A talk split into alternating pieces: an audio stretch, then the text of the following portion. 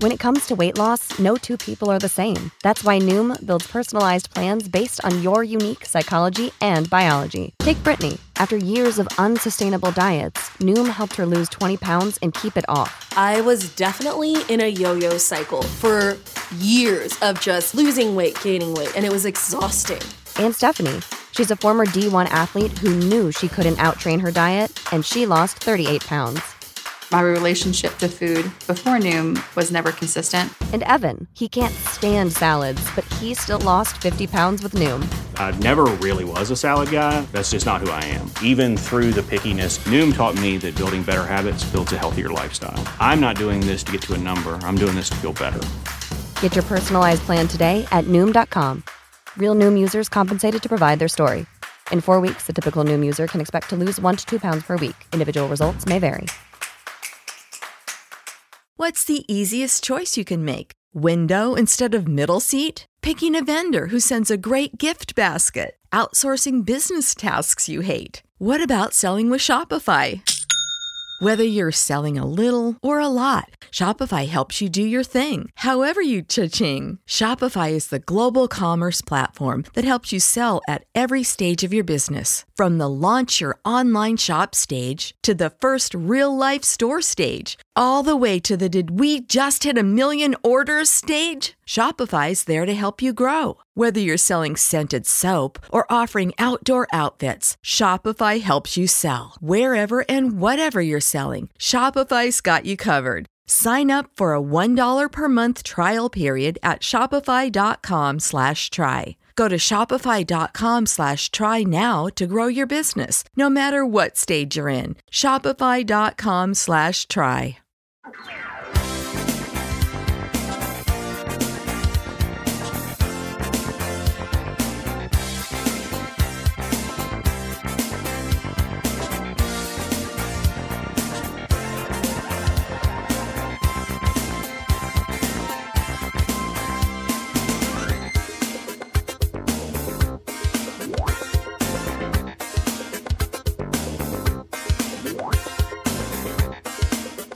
Fantascientificast presenta Caratteri fantastici. Protagonisti, storie, racconti del fantastico attuale.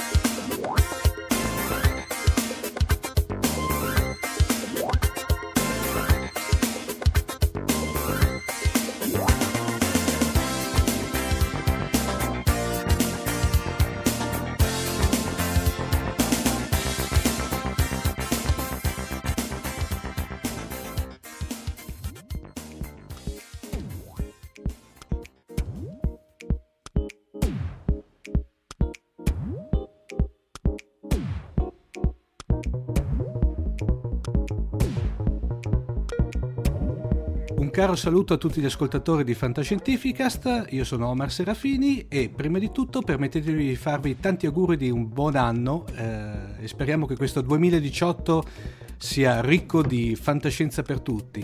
E come meglio iniziare l'anno nuovo con un, direi, un ospite che l'abbiamo penato per averlo ma finalmente è qui con noi, abbiamo qui con noi Davide Di Giorgio. Ciao Davide. Ciao Omar, grazie per l'invito. Dunque Davide, eh, io, eh, Davide, eh, a, a, parte che è una vita che ci lega un'amicizia per cui, diciamo, a, a, parte questo, direi che è un personaggio estremamente poliedrico, ma preferirei far parlare di Davide a Davide. e non c'è niente di più difficile che parlare di se stessi. E infatti. Raccontaci un po' di te Davide. Allora, io sono un critico cinematografico dal 1999, diciamo, quindi ormai una carriera abbastanza lunga eh, che si occupa in particolare di cinema di genere e animazione. E poi, diciamo, eh, fra le grandi passioni c'è anche la fantascienza e il kaiju Ega, soprattutto grazie al lavoro con uh, Fantaclassici, che è il sito che gestisco da 11 anni. Adesso ormai devo abituarmi che abbiamo già passato l'anno, quindi ormai andiamo sulla dozzina che tra l'altro ricordiamo che Fantaclassici è uno degli storici amici di Fantascientificast, infatti i nostri più fedeli ascoltatori sapranno che ogni tanto rilanciamo le, le vostre notizie. Uh, dunque, eh, Davide, dicevi giustamente cinema di genere e poi diciamo soprattutto un grande amore per la fantascienza.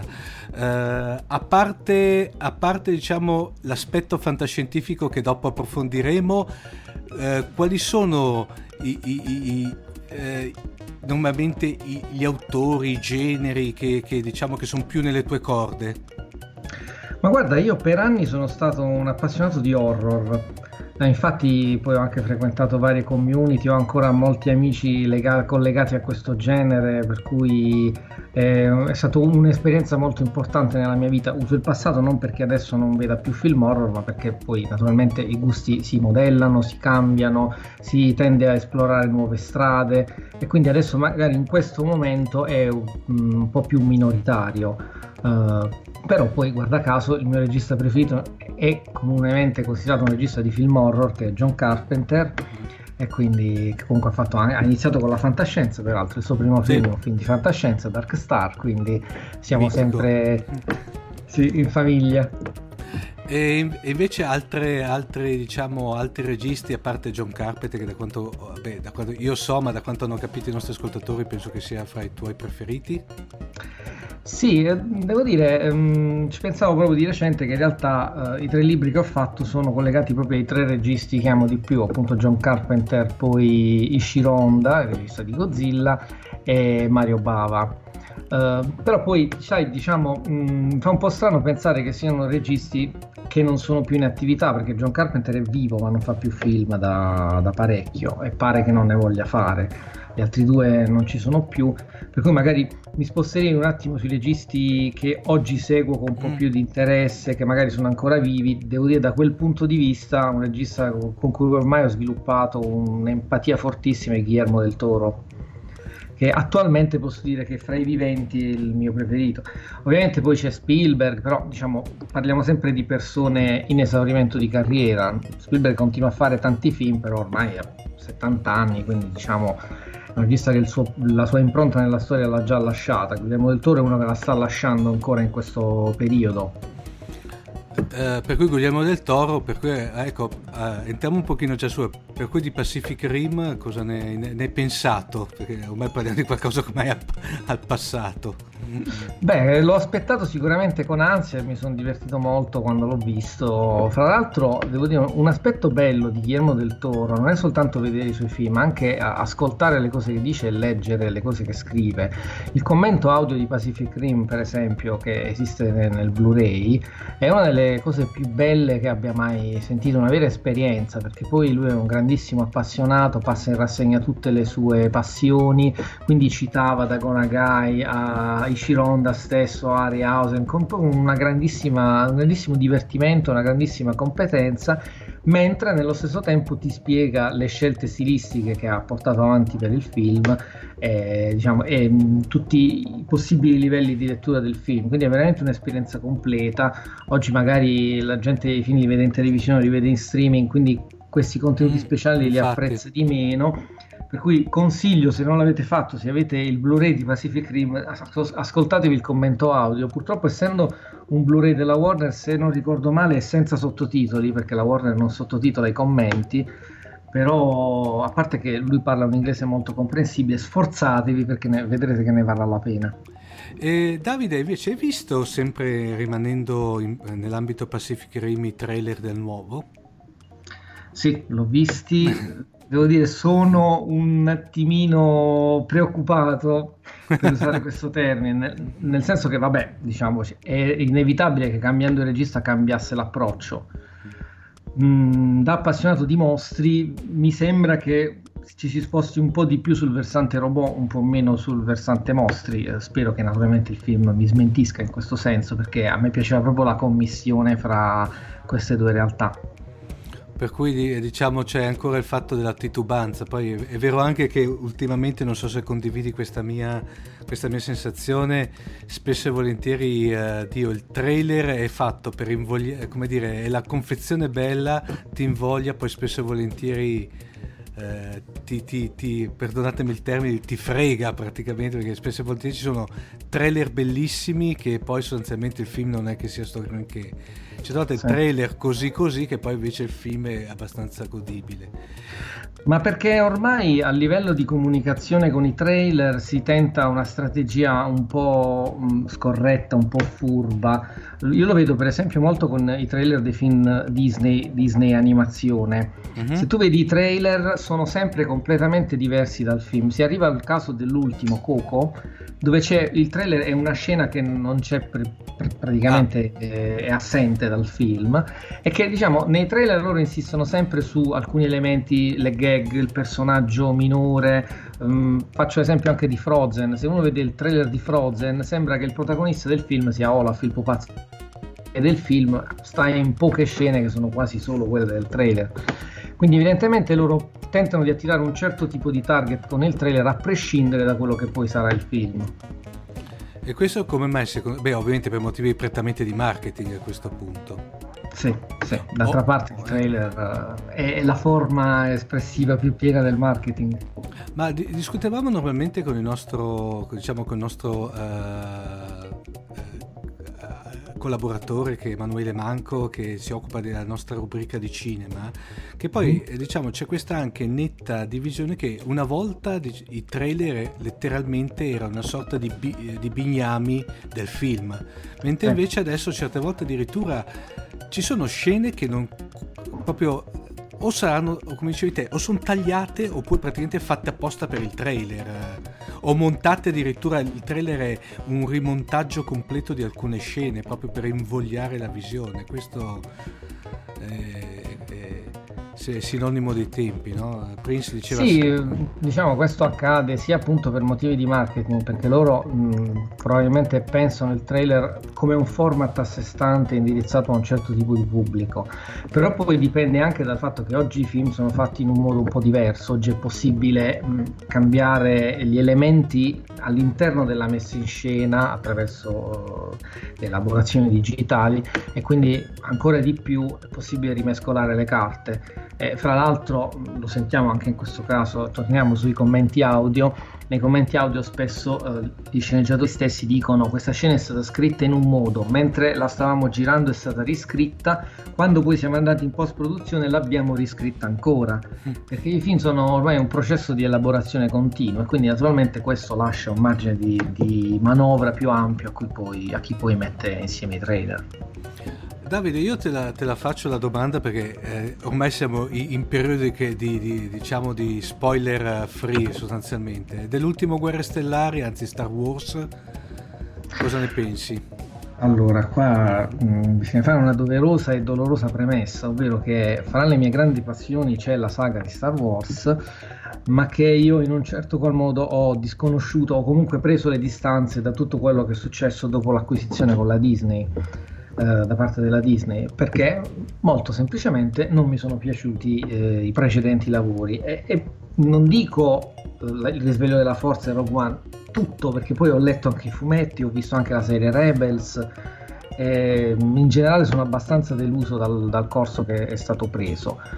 Detto questo eh, in questo scenario gli ultimi Jedi che peraltro non so quanto sia stato detto in, italiano, in Italia, ma il titolo in realtà è sbagliato perché hanno chiesto al regista ma è plurale, lui ha detto no, in realtà il titolo deve essere singolare perché si riferisce a Luke Skywalker. Comunque, chiusa questa parentesi, eh, in quest'ottica mh, il film mi, mi, è piaciuto. E mi è piaciuto per uh, un motivo molto semplice perché per la prima volta da quando la Disney ha preso in mano le redini abbiamo un creativo che ha fatto delle scelte qui devo fare un'altra parentesi, ovvero la saga di Star Wars con i suoi pro e i suoi contro, ognuno ha i suoi, è sempre stata in mano a un creativo che era George Lucas. Uh, passato George Lucas è stata messa in mano a un ufficio di esperti messi lì principalmente per dire questo si può fare, questo non si può fare, che naturalmente è una situazione che eh, riduce i rischi ma nello stesso tempo elimina anche la creatività. In questo caso per la prima volta abbiamo un creativo perché Ryan Johnson è un regista in gamba, fra l'altro scrive anche i suoi film, ha preso delle scelte anche molto impopolari. Devo dire che sono anche molto contento che il film divida perché oggi noi viviamo in un'epoca in cui pensiamo che i film devono indifferentemente piacere per forza a tutti, invece ben vengano i film che dividono perché suscitano dibattito e dal dibattito non può che venire fuori qualcosa di buono. E, e, tra l'altro questo ha veramente diviso il fandom. Eh? Sì, sì, assolutamente. E se devi trovarle dei punti critici? Ma guarda, il punto critico secondo me è l'impostazione generale che si è dato a questo universo, nel senso che io francamente trovo abbastanza discutibile che dopo 30 anni ci sia ancora l'impero da una parte e la resistenza dall'altra con i vari nomi cambiati per convenienza, perché purtroppo il problema secondo me di base è stato che si è voluto un po' rimescolare eh, quello che già era stato fatto per riproporlo sotto una diversa forma. Laddove io invece mi aspettavo uh, un'evoluzione. D'altra parte, anche questa è una cosa che si dice poco, ormai è stata abbastanza dimenticata, noi avevamo già dei seguiti sotto forma di romanzi, sotto forma di, di fumetti e se oggi li si recupera, uh, fra l'altro ricordo bene che anche voi di Fantascientifica avete sì. recuperato la mia recensione della trilogia dell'Erede sì. dell'Impero, Uh, erano storie che facevano delle scelte anche radicali, coraggiosissime, avevano la galassia, alla morte di Chewbacca, naturalmente anche qui scelte che possono piacere o no, ma che comunque denotavano un quadro di estrema creatività, cosa che invece si è persa perché si è voluto andare sul sicuro. Eh, se vuoi, eh, sì, un po' come se vuoi hanno fatto con eh, diciamo la controparte per cui l'universo di Star Trek, la parte cinematografica, diciamo, la, per cui il cosiddetto reboot di J.J. Abrams praticamente. Sì, diciamo sì, anche se lì secondo me c'è stata comunque una bella elaborazione stilistica che in Star Wars ho trovato anche un po' di meno, però beh, sono gusti anche quelli. Invece, secondo te, sempre rimanendo in ambito fantascientifico, quale dovrebbe essere l'evento del 2018? E guarda, non è proprio fantascienza, però io spero che vada molto bene, anche perché ho avuto già la fortuna di vederlo, appunto il nuovo di Guillermo del Toro, La forma dell'acqua. Che che, ric- esce, sì. che, esce, il 14 febbraio, purtroppo è lo stesso giorno di Black Panther, Pantera Nera, quindi temo che mm. possa essere oscurato da, da, questo film. Diciamo sì, sì. Ah- ahimè anche queste qui sono scelte che certe volte non, non, si riescono a comprendere. Diciamo che sono due generi completamente diversi, io... Però in effetti deve essere un film, eh, almeno po- senza darci spoiler, però deve essere qualcosa che deve essere denso di poesia, giusto? Sì, sì, sì. Non, non, non dico nulla. Eh beh, ovvio, per ovvi motivi. Mentre invece qual, eh, qualcosa invece andando un pochino più in là nel, in là nel tempo di annunciato? Vabbè, naturalmente aspettiamo i nuovi film di, di Godzilla. Eh beh, però... quelli, quelli, dopo li, li, affronteremo più avanti. ne parliamo dopo, sì. Eh, per cui abbiamo visto, eh, dunque, eh, mentre invece del, del 2018, eh, pardon, del 2017, vedi, messo sfasato ancora sul, sono già proiettato sono nuovo, il 2017 secondo te invece il film di fantascienza che ti ha più colpito? Beh, mh, mm, sicuramente i nostri ascoltatori penseranno quanto è ripetitiva questa persona, però il mio film del 2017 è stato Shin Godzilla. Beh, anche sì, anche perché era un po' che lo aspettavamo. sì, lunga attesa, però devo dire ha ampiamente superato le aspettative che erano alte.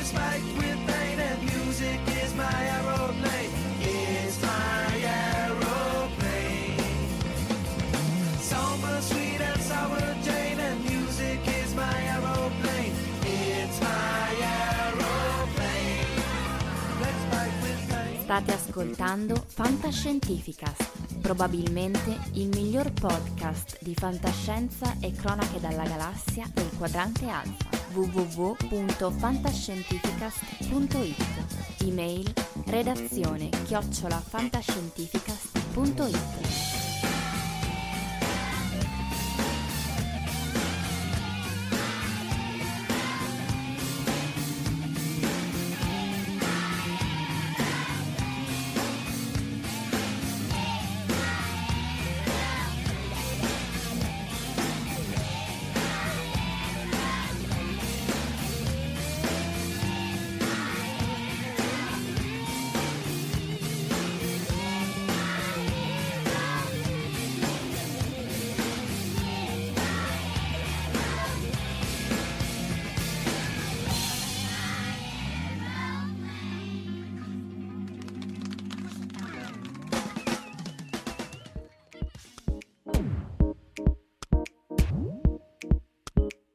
E eh, alla fine della, della, prima parte abbiamo sentito che Davide ha nominato una pellicola e tra l'altro a questo punto mi fa il piacere di introdurre anche Davide come eh, oddio, questa neofigura professionale che ho creato io, che è un kaiju evangelist, perché direi che Davide è uno dei maggiori esperti di kaiju in Italia, o no Davide? Mm, beh, diciamo che ci si prova quantomeno. Mm, ecco, magari io prima ho detto che sono un critico cinematografico, ne approfitto per uh, ribadire un concetto che dico spesso, ovvero che uh, si pensa che il critico cinematografico sia uno che sa già tutto a monte e non fa altro che divulgarlo, invece in realtà è uno che studia e apprende, quindi da questo punto di vista io continuo a studiare e ad apprendere sul Kaiju Eiga. Uh, per cui uh, prima di tutto da, uh, Davide permettimi di fare una sorta di, di, di, di, promuoverti nel senso che consiglio a tutti l'acquisto e ovviamente la lettura dello splendido libro che avevate fatto a, tre, a, diciamo a sei mani vero Davide? Sì, sì, Godzilla Re dei Mostri, il sauro atomico di sauro radioattivo, scusa, di Honda e Tsuburaya, edito delle, dal foglio letterario. Esatto. E... Insieme giustamente eh, ad Andrea Gigante e Gordiano Lupi. Che tanto salutiamo, salutiamoli tutte e due perché sono anche comuni amici. Eh, direi, da, ecco, eh, entriamo nella, proprio in, nell'ambito diciamo di eh, Davide come e, e, esperto di, di Kajuega. Dicevamo prima, Shin Godzilla, eh, che impressione ti ha fatto? Beh, come ho detto prima, è stato è bello perché mi viene da dire una sorpresa, però in realtà eh, era un film lungamente atteso. È stata una sorpresa perché è un film completamente diverso da quello che mi aspettavo, quindi è un film che mi ha spiazzato in positivo e, ehm, e ha superato di molto le aspettative che erano alte. Ehm, nel senso che è un film uh, che riesce a essere estremamente drammatico e nello stesso tempo estremamente satirico e divertente, con un ritmo scatenato, un film che non ha pause praticamente ehm, e mi sorprende perché sembrerebbe in tutto e per tutto un prodotto indipendente, cioè è un prodotto che in America farebbero gli indipendenti, invece è prodotto dalla Toho, che come sempre, che è un colosso assoluto della, uh, del cinema giapponese, per cui è come se traslando la Disney facesse un film di questo livello. Che poi tra l'altro dicevi giustamente anche, anche di critica, perché io uh, quello che mi ha colpito veramente in Shin Godzilla uh, è stata la feroce critica per tutto ciò che è l'apparato burocratico giapponese. Sì, sì, infatti, ma è sorprendente come questa critica poi si unisca appunto a, a un grande divertimento, perché è evidente come dietro le quinte di Akiano si diverte a mettere in scena questa, questa crisi politico-sociale per cui è un film, so anche di persone che si sono fatte delle grandi risate per, perché, per la paradossalità del, no. della rappresentazione. No, il, pro, il, problema è che eh, non è, sono così, nel senso che non è che, non è che, abbia non è che nel, nella fantascienza abbia fatto aveva strutturato cose fantascientifico, ahimè i giapponesi sono così. E se invece proprio devi trovarle un, un punto debole Ehm, questa è una bella domanda perché mi piace talmente tanto che fatico un po'. Diciamo che un po' mi dispiace o quantomeno vorrei capire che cosa è successo a livello di effetti speciali perché so che all'inizio dovevano usare i puppet per fare uh-huh. il mostro, invece poi hanno deciso di passare completamente alla computer grafica eh, con una computer grafica che simula un po' il puppet, devo dire, cioè un, è molto interessante come hanno usato l'evoluzione di Godzilla che sembra quasi l'evoluzione dal, dal mostro di gomma al mostro finito eh, fra, fra, l'altro vi posso dire anche che io speravo proprio oggi di avere la risposta uh-huh. perché dovevo fare un'intervista ma purtroppo ho ricevuto un no Aia. E, qui, e, quindi anche Fantaclassici ogni tanto non ce la fa quindi mi rimane ancora il dubbio sul, sulla scelta eh, io non so se l'unico punto debole che ho trovato è secondo me era il,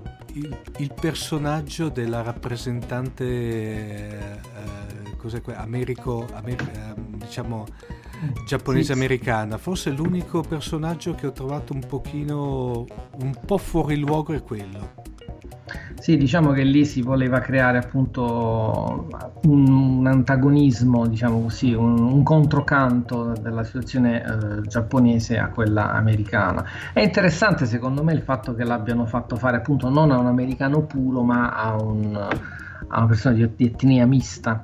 Che poi tra l'altro mi, se vuoi, come al solito hanno ci ha sbattuto dentro tipo un, un Asuka di, di Evangelion. sì, infatti. Ma infatti poi è, la cosa bella è anche quella, cioè che è assolutamente un film di Godzilla, ma è anche assolutamente un film di idea che hanno. Sì. Quindi lui è riuscito a fare un film molto personale che rispecchia la sua personalità, però all'interno di una mitologia ben definita. Fra l'altro, una delle cose che mi piacerebbe fare su Fantaclassici è riuscire a recensire l'artbook giapponese di Shin Godzilla, però è difficile metterci le mani perché è molto raro e molto costoso, però da quello che più o meno già ho subodorato c'erano, lì sono tratteggiate anche delle possibili alternative che erano allo studio, fra cui l'idea che nel continuare le sue evoluzioni Godzilla iniziasse a produrre anche gli altri mo- a generare gli altri mostri. Che, che tanto ormai siamo anche qui spoiler free, sono quelli che si vedono alla fine sostanzialmente. Sì, quelli dovrebbero essere delle specie di, di esseri umani, però qua si parla proprio di altri kaiju. Ah. Idea che pare che la TO abbia bocciato, però magari in un seguito, se lo faranno. Ecco, eh, vo- eh, è notizia di un paio di mesi fa che sembrava che, come dire, hanno cassato l'ipotesi di un, di un seguito. O sbaglio? Sì. No, sì, in realtà c'è il problema che le date ormai sono occupate da qui al 2020, mm. quindi comunque non se ne parlerebbe prima del 2021. E mentre invece Davide, allora che ne avevamo, uh, beh io ne ho parlato su, uh, brevemente su un paio, uh, in un paio di articoli su Fantasy Magazine, mentre invece di questa, cioè il primo di una presunta trilogia che, di, del film di animazione di Godzilla Monster Planet, io le aspettative le vedo abbastanza alte, le ho abbastanza alte, te invece? Guarda, sono sicuramente molto curioso, anche perché da appassionato d'animazione mi, mi interessa. Tra l'altro io Godzilla l'ho conosciuto in animazione perché la prima cosa che vidi fu la serie di Anna e Barbera. Ah, no, me, la ricordo, me la ricordo. sì, quindi un, un, cerchio che a suo modo si chiude, diciamo così. Eh, fra l'altro, cosa che non sapevo, ho letto però non ti saprei in questo momento dire la fonte, è che in realtà eh, era stata pensata come una serie animata ma poi pare che incoraggiati evidentemente dal, dal successo di Shin Godzilla e dalla richiesta di Godzilla che c'era hanno deciso di trasportarla in film sì che dovrebbe essere tra l'altro una, una, addirittura una, si parlava di una trilogia si parlava perché sì. sembrerebbe che nel, diciamo, nelle sale giapponesi ci sia già il, uh, il, diciamo, il poster eh, addirittura uh-huh. della, della, seconda, diciamo della seconda parte della trilogia dove compare eh, Mecha Gojira. Ecco, tanto non, non, stiamo dando spaglie perché ormai la notizia è, su, è, è divulgata. No? Comunque nel, sì, nel, sì. nel, teaser poster della seconda, par- della seconda puntata della trilogia compare Mecha Godzilla. Eh, tra l'altro poi ecco su questo non so te, voi come fanta- scusa se parlo ti rivolgo a tal plurale, voi di fantaclassici, sì, come, come è venuta fuori quella storia che inizialmente sembrava che ci, se, sembrava che Netflix lo, lo, trasmettesse in tutto il mondo tranne il Giappone prima dell'uscita giapponese, cosa che poi non si è rivelata così perché a, a oggi si sa che verrà distribuito nel resto del mondo da Netflix, però non si sa quando. Sì, infatti anche su Netflix italiano c'è 2018, però senza date. Eh, Rimaniamo in fiduciosa attesa. attesa. No, anche perché questo secondo me no, tra l'altro poi eh, consigliamo, tanto sono tranquillamente reperibili in rete i vari, eh, eh i vari trailer. Eh, vuoi raccontare un attimino la trama? Tanto senza ovviamente da spoiler, ma tanto non l'abbiamo visto neanche noi in anteprima, per cui sappiamo un attimino que- que- quello che si legge da, dalle varie fonti. Sì, qui in realtà mi permetti di dire che eh, io di solito mi trovo in questa situazione ingrata perché dovendo fare le news per fantaclassici sono costretto a sapere quando preferirei non sapere, quindi cerco sempre di sapere il meno possibile. Quello che al momento si sa è che questa storia è ambientata nel futuro, eh, in un mondo distrutto eh, da, da cui l'umanità è fuggita verso un altro pianeta che però essendosi rivelato inabitabile li ha costretti a tornare per il, le regole del, del, tempo che varia nello spazio sono tornati che sono passati 10.000 anni, Godzilla è il re della Terra e quindi adesso riprendersi il pianeta significa anche affrontare questa, questa minaccia. Quindi uno scenario, devo dire, anche abbastanza originale. Sì. Tra l'altro un super Godzilla, perché eh, se non sbaglio eh, dovrebbe essere il Godzilla più grosso di, tutti, di, di tutte le emanazioni di Godzilla, perché Eh, sì, adesso è nata un po' questa moda che ogni film lo ingrandiscono un po' di più. E, questo praticamente è il, è, il, è il, Godzilla dei Godzilla, per intendersi. Sì, sì, fino, fino, al prossimo film. A, esatto. Mentre invece eh, Davide del, del, del Monsterverse americano, eh, che dovrebbe essere tra l'altro, dovrebbe uscire quest'anno, giusto? O l'anno prossimo? L'anno prossimo. L'anno prossimo. Su quello invece si hanno, beh, che dovrebbe essere, eh, cos'è, Godzilla King of Monster, si sa che faranno, co- compariranno quantomeno King Ghidorah, sicuramente Radon e forse e Motra, giusto? Sì, sì. E, e anche lì dopo, e, e dopodiché ci sarà la, la, diciamo, la, la, pellicola dove ci sarà il congiungimento, per cui chiamiamolo remake, perché in effetti è un remake di eh, Godzilla contro King Kong a questo punto. Sì, infatti. Devo dire che è molto interessante eh, anche qui eh, cosa verrà dopo, nel senso che mm, per quanto mi riguarda è bello rivedere in azione questi mostri, però io spero che eh, ce ne siano anche, cioè che non ci si limiti semplicemente a fare il, la riproposizione dell'immaginario mm. tuo. Cioè, secondo me, se un monsterverse ha senso, lo ha nel momento in cui diventa un enorme contenitore in cui puoi metterne anche altri. E qui le ipotesi che sono venute fuori sono anche molto divertenti. Per esempio, uh, nei titoli di testa di Kong Skull Island si vede una tartaruga gigante. Eh, per cui magari... Eh... e qui naturalmente eh. iniziano eh. speculazioni incredibili. Qualcun altro ha suggerito l'Imir di, a 30 milioni di chilometri dalla Terra, che a me non dispiacerebbe affatto. Eh, beh, c'erano anche speculazioni che addirittura avrebbero il crossover con Pacific Rim a un certo punto. Sì, sì. E quello sarebbe, lì sarebbe veramente il, la, la, somma di, di, di tutto. Uh, sì, tra hai... l'altro con una fan theory molto interessante che, secondo cui un crossover con Pacific Rim uh, permetterebbe di inserire l'elemento mecha e quindi di aprire la strada a Mecha Godzilla. Eh, in effetti.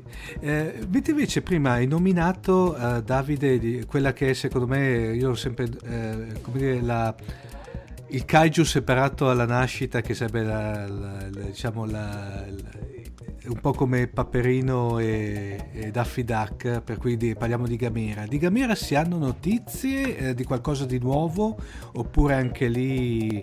Perché tempo fa, tempo fa c- circolava una sorta di secondo me poi era un fake, però un trailer di, in, di una, in cui comparivano, i, uh, comparivano uh, diversi Gauss uh, che poi sì, arrivava, sì. però sostanzialmente fatto in una computer grafica decente, non eccezionale ma decente, ma a me mi puzzava molto di, di, di fake. Si hanno notizie invece di qualcosa di ufficiale o no?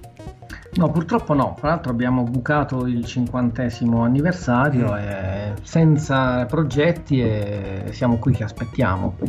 Ah, anche perché aspettiamo, perché c'è stato a un certo punto, ricordiamo che c'è stato a un certo punto ai primi degli anni, primi anni 80 dove sostanzialmente prima che eh, ripartisse Godzilla con la saga Isei c'era il, il, ruolo di regina o re dei kaiju era, era, stato preso momentaneamente da Gamera perché la saga di Gamera era andata un pochino avanti rispetto a quella di Godzilla tra l'altro con delle produzioni secondo me estremamente pregevoli eh, sì, sì, sono d'accordo.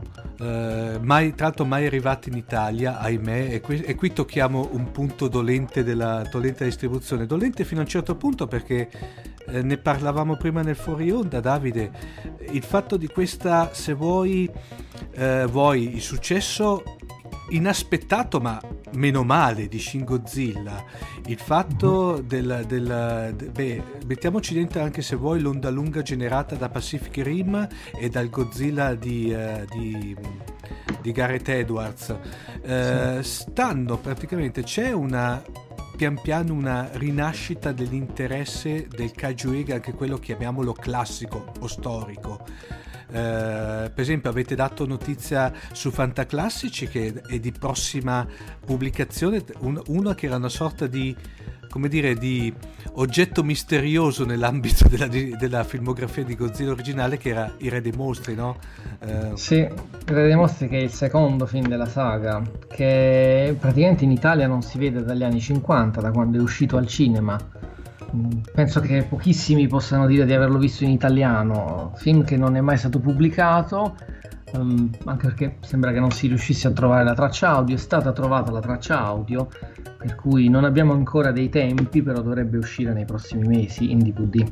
Che tra l'altro è, è, è un film abbastanza interessante perché è, è il primo in cui uh, Godzilla ha l'antagonista. Eh, cioè, sì, infatti. Cioè, per cui anche come valenza storica è abbastanza interessante. Sì, è un film che poi è stato dimenticato perché è in bianco e nero mm. e quindi naturalmente non è stato possibile per questo riproporlo negli anni 70 quando ci sono state le varie riedizioni ed è rimasto lì al palo perché col primo film fu fatta la, la famosa riedizione di Luigi Cozzi, eh, con il secondo invece no. Eh, tra, eh, tra, l'altro Davide era già stato, mi pare, annunciato in una collana di DVD che poi dopo però era, cioè, come dire, faceva parte dei, del prossimamente che doveva uscire, che poi non è mai uscita quella, mi pare che c'era una collana che era Godzilla Re dei Mostri. Era Monster Collection Sono... Kaiju Eiga della Password, mm. che ha fatto quasi tutti gli Showa non fece il Re dei Mostri, anche se lo annunciò, e non fece uh, Ghidorah il mostro a tre teste, che poi ha fatto la Cecchigori la Pulp Video, adesso non, non, vorrei sbagliare. Eh, la Pulp, la Pulp sì, Video. La Pulp, perfetto, anche se soltanto sottotitolato. Anche perché tanto mi pare che sia inedito in Italia quel film, se non sbaglio. Sì, all'epoca non fu distribuito, quindi quello è un film che eventualmente eh, dovrebbe essere doppiato apposta, loro l'hanno, l'hanno fatto uscire con i sottotitoli. Mentre invece, Davide, abbiamo, avremo speranze di vedere tutta che era quella, diciamo, la parte finale delle Isei Saga e poi la Millennium anche, che tra l'altro ci sono alcuni film anche lì molto pregevoli. Guarda, qui in realtà eh, il problema è legato principalmente alla, mm, a quello che è il mercato italiano dell'home video, nel senso che ovviamente non possiamo sperare di vederlo al cinema, di vederli al cinema. Bisognerebbe sperare che un, editore, dell'home video um, si faccia avanti. So che Tinit è stata interessata, ne abbiamo parlato anche su Fantaclassici, però uh, non si va al di là di, un, di un'ipotesi. Uh, altre ipotesi potrebbe essere se magari appunto canali tipo Netflix uh, si interessassero, però siamo assolutamente sì. nel campo delle ipotesi. Che poi tra l'altro lì era, erano, era partita la Yamato Video a cominciare a, a, riproporre la Isei, poi dopo in maniera abbastanza inesplicabile ha troncato dopo quattro titoli. Eh sì, eh, probabilmente non vendevano abbastanza, d'altra parte erano gli anni 90, non c'era ancora l'onda nostalgica che c'è oggi. Eh, prima Davide hai fatto un accenno al, diciamo, a come è nato il tuo amore nei confronti di Godzilla citando il famosissimo cartone animato di Anna e Barbera. Sì. Eh, oltre a quello, dopo quello lì ha dato il là e dopo come è, è andata avanti la storia d'amore. E beh, poi è successa la classica dinamica, ma lo sai che ci sono anche i film e allora lì ti si apre un mondo e inizi a vederli uno dietro l'altro. Eh, il primo che vidi fu Godzilla contro i giganti eh, di notte, perché stranamente li facevano le tv private di notte neanche fossero dei porno. Esatto, mi tolto le parole di bocca. Anzi, allora ricordiamo che era l'età, do, l'età come dire, chiamiamolo l'età d'oro delle private, avevi più, eh, era, era, avevi più speranza di vedere un porno in prima serata che non Godzilla. Per assurdo. sì, infatti. Quindi da lì poi, e poi attraverso un video e poi attraverso tutto il resto, fino al libro, uh, fino al sito e al libro è continuata. Eh, della, di, tutto, di, tutta la filmografia, escluso, escluso Shin Godzilla, il tuo preferito?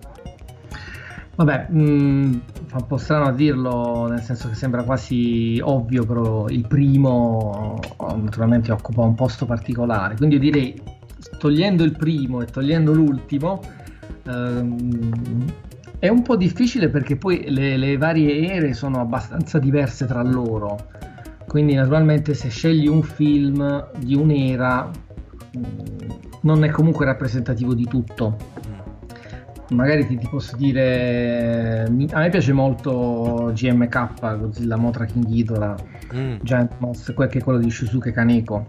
Sì. E poi però come Showa mi piace molto l'invasione degli astromostri, come Isei mi piace molto Godzilla contro King Ghidorah, eh, tra, tra, l'altro l'Isei secondo me era molto bella perché era io ma, tanto in, in, in, più di un panel lo, l'ho, sempre, l'ho sempre trattata e considerata come se fosse in effetti una, uh, se vuoi una, una puntatona, un, un, film unico diviso in puntate, perché in effetti ha, ha un inizio e ha una fine in maniera sì. coerente, eh, c'è una, una continuità, una molto, continuity, molto curata secondo me. Tra l'altro, sì. vuole, permettimi... Che però, peraltro, è un aspetto che non a tutti piace, per esempio Andrea Gigante, il mio coautore del libro, n- non gli piace lei Seipo perché gli dà fastidio questa continuity troppo serrata, che secondo lui dice è più per i telefilm che per i film. Magari oggi che film e telefilm il confine si è sfumato di più, uh, magari ha cambiato idea, glielo chiederò. beh, beh, sarebbe una bella domanda. e sei curioso poi di sapere la risposta. Uh, Uh, tra l'altro poi permettimi anche di, di, di, dire ai nostri ascoltatori che te per quando era uscito Shin Godzilla aveva, avevate fatto a Taranto una bellissima iniziativa eh, quando era uscito diciamo anche Shin Godzilla a quel periodo nelle sale cinematografiche e tra l'altro sì. avuto eh, l'onore di ospitare eh, un comune amico e tra l'altro anche lui un, un appassionatissimo di Cajuega cioè Antonio Serra sì, infatti è stato veramente un piacere e un onore perché fra l'altro oltre ad essere un grande appassionato è una persona straordinaria eh, non c'è bisogno che dica che è anche un grande autore perché quello oh, lo può scoprire chiunque legga le sue opere, però naturalmente è bellissimo quando tutti questi aspetti vengono a coincidere, quindi diciamo è stato un momento di dialogo con il pubblico, ma è stato anche e soprattutto, e lui te lo potrebbe confermare, un momento di grande divertimento fra noi. Sì, in effetti poi Antonio è molto coinvolgente quando parla, mamma mia. Tra l'altro poi ricordiamo che ha fatto un bellissimo fumetto, eh, edito ovviamente dalla Bonelli, eh, che sì, è tra Astromostri. Astromostri che tra l'altro è abbastanza introvabile, nel senso che so che ci sono difficoltà a, reperirlo sia in fumetteria sia in edicola. Um, uh-huh. So che adesso l'unica maniera per reperirlo è proprio direttamente al sito, uh, sito, Bonelli per intenderci che però consigliamo a tutti perché lì secondo me ogni pagina è una dichiarazione d'amore nei confronti del, di Antonio nei confronti del, kaiju, del genere Kaiju Vega perché veramente è, è vero, è vero. È eccezionale uh, mentre invece Davide prima parlavamo ovviamente uh, abbiamo parlato di fantaclassici anche perché sostanzialmente poi è, è inutile dirlo io e Davide ci siamo conosciuti per fantaclassici è inutile starci a girare intorno no? Beh, eh, uno dei grandi meriti di Fantaclassici. Diciamo che uh, ci ha fatto, ahimè, conoscere, poi dopo dipende dai punti di vista. Io sono onorato di averti come amico, te non eh, so. Ma ma, anche io, anche io. Eh, eh sì, dopo ovviamente lo dice adesso che siamo in onda, poi dopo fuori ci diciamo peste corna, ma questo è un altro paio di maniche, non scherzo. Direi, oltre al discorso Fantaclassici, eh, eh, te anche col- collabori con altre due, chiamiamole, soprattutto una che è Sentieri Selvaggi proprio come critico eh, di, di, del senso più meno fantascientifico del termine, brutto però non mi veniva, non mi veniva, non mi venivano girare no, parole. Eh, invece mi piace molto come definizione. Mm. Sì, Sentieri Selvaggi è la collaborazione di più lunga data, poi ce ne sono altre più recenti ma non meno importanti per quanto mi riguarda, da DVD Web a Duels a Point Blank alle riviste del centro studi cinematografici che è la realtà in cui sono, mi sono formato, diciamo così. E poi comunque consiglio a tutti perché Davide secondo me è di una... certe volte è veramente una di... Eh, eh, non perché sei mio amico Davide, però praticamente sei, certe volte hai una profondità di, di visione veramente eccezionale. E Ti ringrazio. Sia profondità, ma profondità, ma anche chiarezza. Poi dopo, sai, su certe cose abbiamo poi anche una convergenza di vedute, per cui quello è la ciliegina sulla torta. Ecco. eh, tornando invece, eh, Davide, al discorso, al discorso Godzilla. Sì. Eh, secondo te eh, l'operazione che prima dice, parlavamo dell'operazione che ha fatto uh, gli americani e, e, il fatto di che sia, sa, sarebbe auspicabile che più che un semplice remake, restyling, uh, refreshing, passami anche il termine che è bello però mi piace, uh-huh. della, della, della, saga. secondo te invece, al di là ovviamente del della realizzazione tecnica che hanno i mezzi per poterlo fare però i punti deboli del Monsterverse io te ne provo a buttarli uno vediamo se, se riesci a, a, a, se hai anche te questa visione uh-huh. um, mi rivolgo ma se vuoi anche a, a, a Kong, a, quello, a Kong Skull Island. Quello sì. che, che ho notato che è un po' il difetto che hanno diciamo, i film fantascientifici, ma anche le produzioni fantascientifiche in senso televisivo, per cui eh, i, tele, se- i, serial, che sostanzialmente sono una sorta di drammoni familiari, ok? Uh-huh. Che hanno poi una cornice fantascientifica. Uno dei miei cavalli di battaglia, e i nostri ascoltatori lo sanno, l'esempio che ti voglio fare è questo. Te prendi serie tipo The Walking Dead, uh-huh. uh, Falling Sky, la defunta Punta Terranova, ok? Eh, eh. Sono serie che hanno, sono improntate su drammi familiari che poi hanno come contorno gli zombie, l'invasione aliena, i dinosauri. Sì. Lì sostanzialmente io parlo soprattutto nel, nel, nel, primo di Godzilla, ma se vuoi anche, detto, anche la cosa ribaltabile anche nel, nel capitolo dedicato a Kong, è un drammone familiare che ogni tanto compariva Godzilla e sì. se vogliamo, infatti, io guarda, l'ho rivisto da poco. Uh, Godzilla perché mi hanno regalato per Natale il, il Blu-ray eh, 3D perché me lo sì. sono rivisto e devo dire la verità ho cronometrato Godzilla compare un ossi e no un, un, un quarto d'ora neanche su quasi uh, due ore abbondanti di film sì ma quello in realtà uh Dici bene che è una dinamica che attraversa un po' tutto il cinema fantastico odierno, a maggior ragione quando ci sono queste creature, cioè è convinzione, perché è stato detto anche, che in pratica mettere, eh, incentrare una storia su questi personaggi così lontani da noi rischia di essere un po' disorientante per, eh, scusate il brutto termine, per il pubblico e quindi dare invece rilevanza alle dinamiche familiari permette di avere un aggancio che chiunque nel pubblico può capire, per cui permette poi di accettare meglio la parte mostruosa, fantastica. Questa sarebbe la spiegazione tecnica, diciamo così. Per cui il fatto stesso che se vuoi, eh, sostanzialmente noi eravamo abituati eh, in tutte, diciamo nel, nel, Godzilla classico giapponese, avere lui come, come, dire, come protagonista, per cui il film era incentrato su di lui, qua sostanzialmente hanno pensato che per un, per il, un pubblico, se vuoi, anche normale, eh, che si approccia per la prima volta al personaggio, il fatto di farlo vedere dall'inizio alla fine risultava pesante.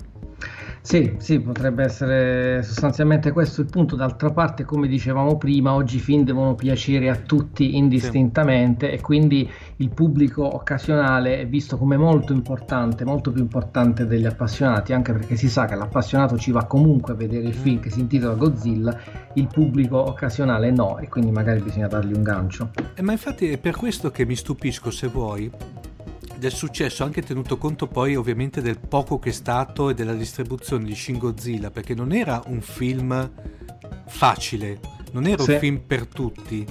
Eh, io lo um, adesso magari dirò una bestemmia però secondo me poteva essere una sorta di Blade Runner 2049 sì nel senso che appunto non è un film per tutti sì, ma sono assolutamente d'accordo e anche per quello trovo straordinario tutto quello che è successo. Cioè, non solo è un film assolutamente personale di Diaki Anno, un film satirico, un film eh, che, che, penseresti fatto non dipendente, ma è anche un film che ha avuto successo, ha avuto anche i premi, è davvero incredibile.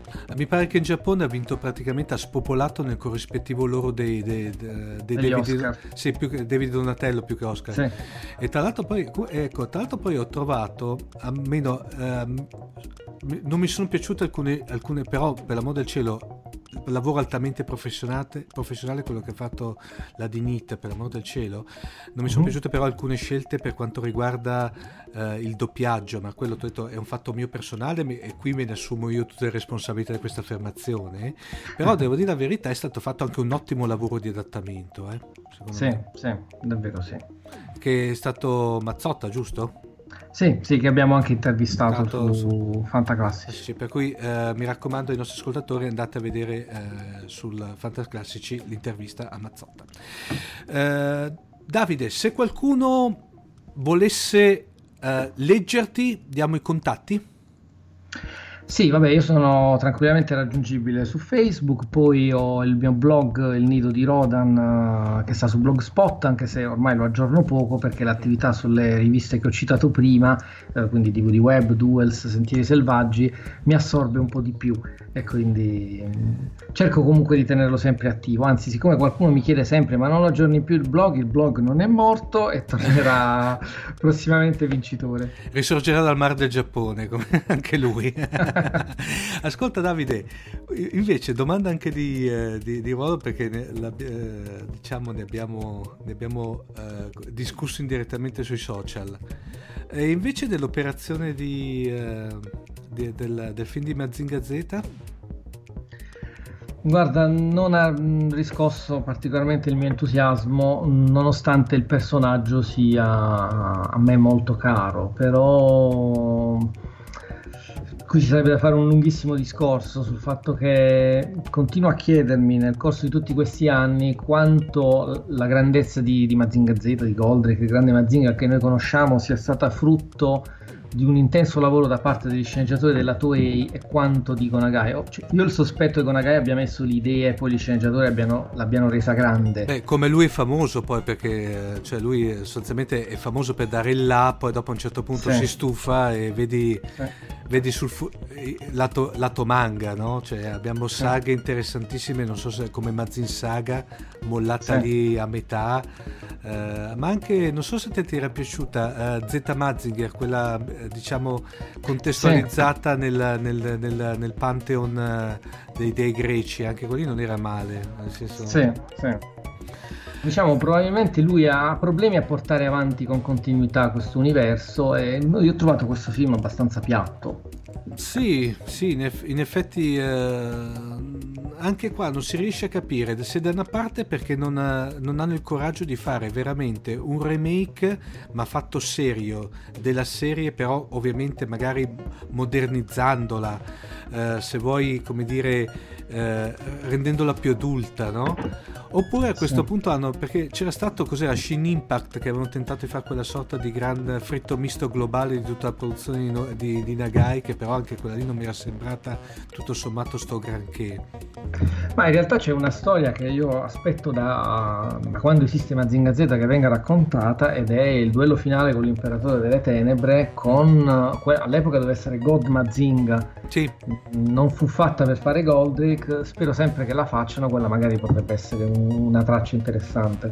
Sì, perché in effetti diciamo che la, la vera continuity si era avuto col fumetto di, eh, di Gosatu Ota, giusto? Che, sì, nella, sì. che però lì secondo me non è che aveva trattato come come, come, do, da, come, li doveva l'imperatore di, eh, di, di Michele. Eh, sì, anche perché era diventato un subplot. Sì, ecco, perché, esatto, era molto... E anche lì, Davide, si hanno notizie di qualcosa di nuovo uh, da parte di Nagai? Cioè questo qua rimarrà, come dire, questo film di, rimarrà anche lui lì, come dire, come stand alone, passami il termine, o magari Guarda, Konagai sono, sono anni che dice che vuole fare un progetto organico, poi naturalmente è difficile mettere in piedi questi progetti, per cui dipende dal successo che l'operazione avrà. Che a quanto pare però non mi sembra che abbia avuto grande successo. Perché... Mm, no, in effetti non sembrerebbe, però vediamo, aspettiamo. Dunque, io qui però Davide a questo punto te la strappo la notizia perché io sono famoso per strappare, scusa, le promesse agli ospiti quando sono in fantasia, così non si possono tirare indietro perché hanno testimoni e ascoltatori. A questo punto ci troviamo per una mega, mega speciale quando uscirà uh, Monster Planet. Ah, va benissimo, sì. Così ci facciamo. Eh? Ti piace ci l'idea? Sto. Facciamo un mega speciale perché a questo punto su questo vale la pena. Dunque, sì. Eh, direi Davide, ti ringrazio. Come primo dell'anno siamo partiti con un grande ospite. Mi raccomando, i nostri ascoltatori, seguite, ovviamente, seguite Davide, seguite Fantaclassici perché ovviamente Fantaclassici eh, noi ogni tanto ci permettiamo addirittura, però di, potrebbe essere secondo me attualmente la risorsa numero uno per il genere kaiju in, in Italia. E tra l'altro poi eh, mi, mi, piace perché date sempre eh, le notizie. Tra l'altro n- non siete vittima dei rumors ecco per cui mi piace questa ah, vostra guarda, li- linea editoriale ci tengo, ci tengo, a quella cosa ci tengo particolarmente perché molto spesso pur di avere la notizia un aggiornamento costante di notizie si diffonde di, di tutto invece noi cerchiamo di avere notizie che siano notizie. No, anche perché vediamo sì, io ho l'esperienza nelle, nelle saghe, per cui nelle saghe nel mainstream tipo Star Trek piuttosto che Star Wars, lì mamma mia, se dovessi stare dietro c'è un, un rumors ogni 30 secondi, è un, è un rumors di fondo, bella questa sì, cosa. Sì, sono quelle che io chiamo le non notizie, ecco. come ad esempio successe quando Uh, dietro la notizia doveva uscire ancora il risveglio della forza. Nel nuovo film uh, John Williams ha promesso che ci sarà il tema classico. Cioè, ma dobbiamo avere dei dubbi anche su questo? Cioè, mamma... A proposito, Davide, hai visto la recensione di Le Ortolani? Sì, sì, sì, sì. Ti è piaciuta? L'ho vista, però devo dire che quella del risveglio della forza è imbattibile. No, quella è, mamma mia, quella poi... in, effetti, in, effetti, qui mi dà l'idea che sia un, pochi, un pochino trattenuto nel, in quella del, degli ultimi Jedi. È perché che... è un film che, che, ti scava dentro e ti, e ti divide, quindi probabilmente anche lui è stato un po' diviso. A proposito dei Porg, cosa mi dici? Che sono molto simpatici, ma che no, non mi comprerei il peluche. Ecco. Va bene, Davide, tante grazie ancora, è stato veramente un onore e un piacere averti qui con noi. Eh, tanto abbiamo poi la, abbiamo la promessa che quando nelle prossime uscite Kaiju ci sarai come... Io ci tengo, anzi pretendo che ci, ci, ci debba essere come ospite. Va bene, va bene, grazie a voi comunque. Allora ti ringrazio ancora tut- a nome di tutta la redazione Fantascientificast e a questo punto ci sentiamo settimana prossima. Ciao a tutti! Avete ascoltato Fantascientificast, podcast di fantascienza e cronache dalla galassia. Da un'idea di Paolo Bianchi e Omar Serafini, con il contributo fondamentale e decisivo del Cylon Prof Massimo De Santo e la partecipazione straordinaria di Elisa Elena Carollo. www.fantascientificast.it Email redazione chiocciola fantascientificast.it. Tutte le puntate sono disponibili sul nostro sito, su Apple iTunes e su Podbean all'indirizzo podcast.fantascientificast.it. Potete seguirci e interagire su Facebook alla pagina Fantascientificast e su Twitter sul profilo chiocciola Fantascicast.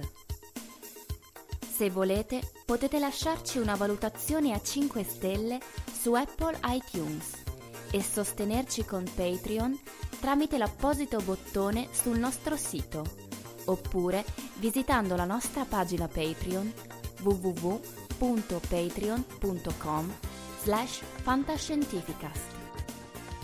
Nessun bite e nessun tribolo sono stati maltrattati durante la produzione di questo podcast.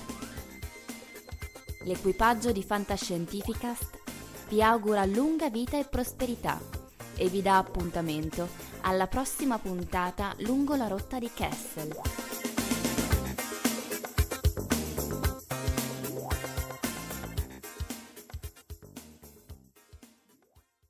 Beh dai Davide, mi sembra venuta bene. Eh dai, ce l'abbiamo fatta dopo dai. tanto tempo. Mamma mia, è stata, è stata, veramente... Penso che facevamo prima andare in Giappone e tornare indietro.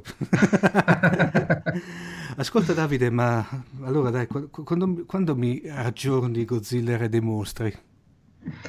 Ah, guarda, questa domanda me la stanno facendo in tanti, però... Ah, a parte che al momento non sarebbe il caso perché devono ancora uscire tanti altri film, quindi eh, se io oggi facessi uscire un'edizione aggiornata, domani sarebbe già di nuovo scaduta. Però in realtà ci ho pensato parecchio fin da quando hanno iniziato a farmi questa domanda. Eh, personalmente ho deciso che non, non, sono interessato a fare un'edizione aggiornata, cioè io non, non voglio farla Ta-ta-ta, colpo di scena. Mannaggia, no, no, beh, eh, eh, ahimè, nel senso perfetto. Comunque io sono convinto che la colpa è di Andrea. no, poverino, anzi lui probabilmente ci starebbe anche, ne abbiamo parlato con lui, comunque lui è, è arrivato alla mia stessa conclusione, nel senso che io da lettore ti dico che ormai non ne posso più di comprare edizioni aggiornate sempre dello stesso libro, cioè capita che ormai in libreria devi avere due o tre copie dello stesso libro. Sì. Eh, onestamente non, non, mi sembra il caso. Uh, ma poi cioè, quel libro è stato fatto nel 2012, sono passati sei anni, adesso arriviamo a sei anni. Uh, nel frattempo noi abbiamo continuato a studiare, prima ti dicevo il critico uno che studia, abbiamo continuato a studiare, quindi sono venute fuori tanti altri elementi, tante altre cose, tanti altri aspetti che ci piacerebbe approfondire, quindi ci sono state anche le critiche che abbiamo ricevuto, di cui facciamo tesoro, per cui probabilmente non è un annuncio, ma um, un'ipotesi, se ci si dovesse rimettere mano, mi interesserebbe di più fare un altro libro diverso piuttosto che fare l'edizione aggiornata di quello. E magari mi, non è che mi dai uno spoilerino, dai, ti prego. No, ma perché ti dico, non, non, c'è un progetto, cioè non è un annuncio. Ti dico, sicuramente non lo farei con le schede di tutti i film come abbiamo fatto quello. Ah, Okay. Mi piacerebbe approfondire di più alcuni elementi, tipo il rapporto fra Shironda e Kurosawa. Ecco, allora ti do uno spoiler. Sulla mia scrivania, qui accanto a me, c'è il libro Ishironda, quello appena uscito, Live in Film from Godzilla oh, Kurosawa. Invidia massima, tacci che lo sto aspettando. Che sto leggendo mm. perché uscirà la recensione su Fantaclassici e questo è veramente il primo che lo sa perché non lo sa neanche il resto della redazione e quindi altro materiale che permetterà di approfondire questo rapporto. Vabbè, dai, Vado che stacco che per, per, stasera abbiamo già dato tanto, poi mi ha dato questa brutta notizia e stanotte non dormirò. Ciao Davide. Ciao Omar, grazie.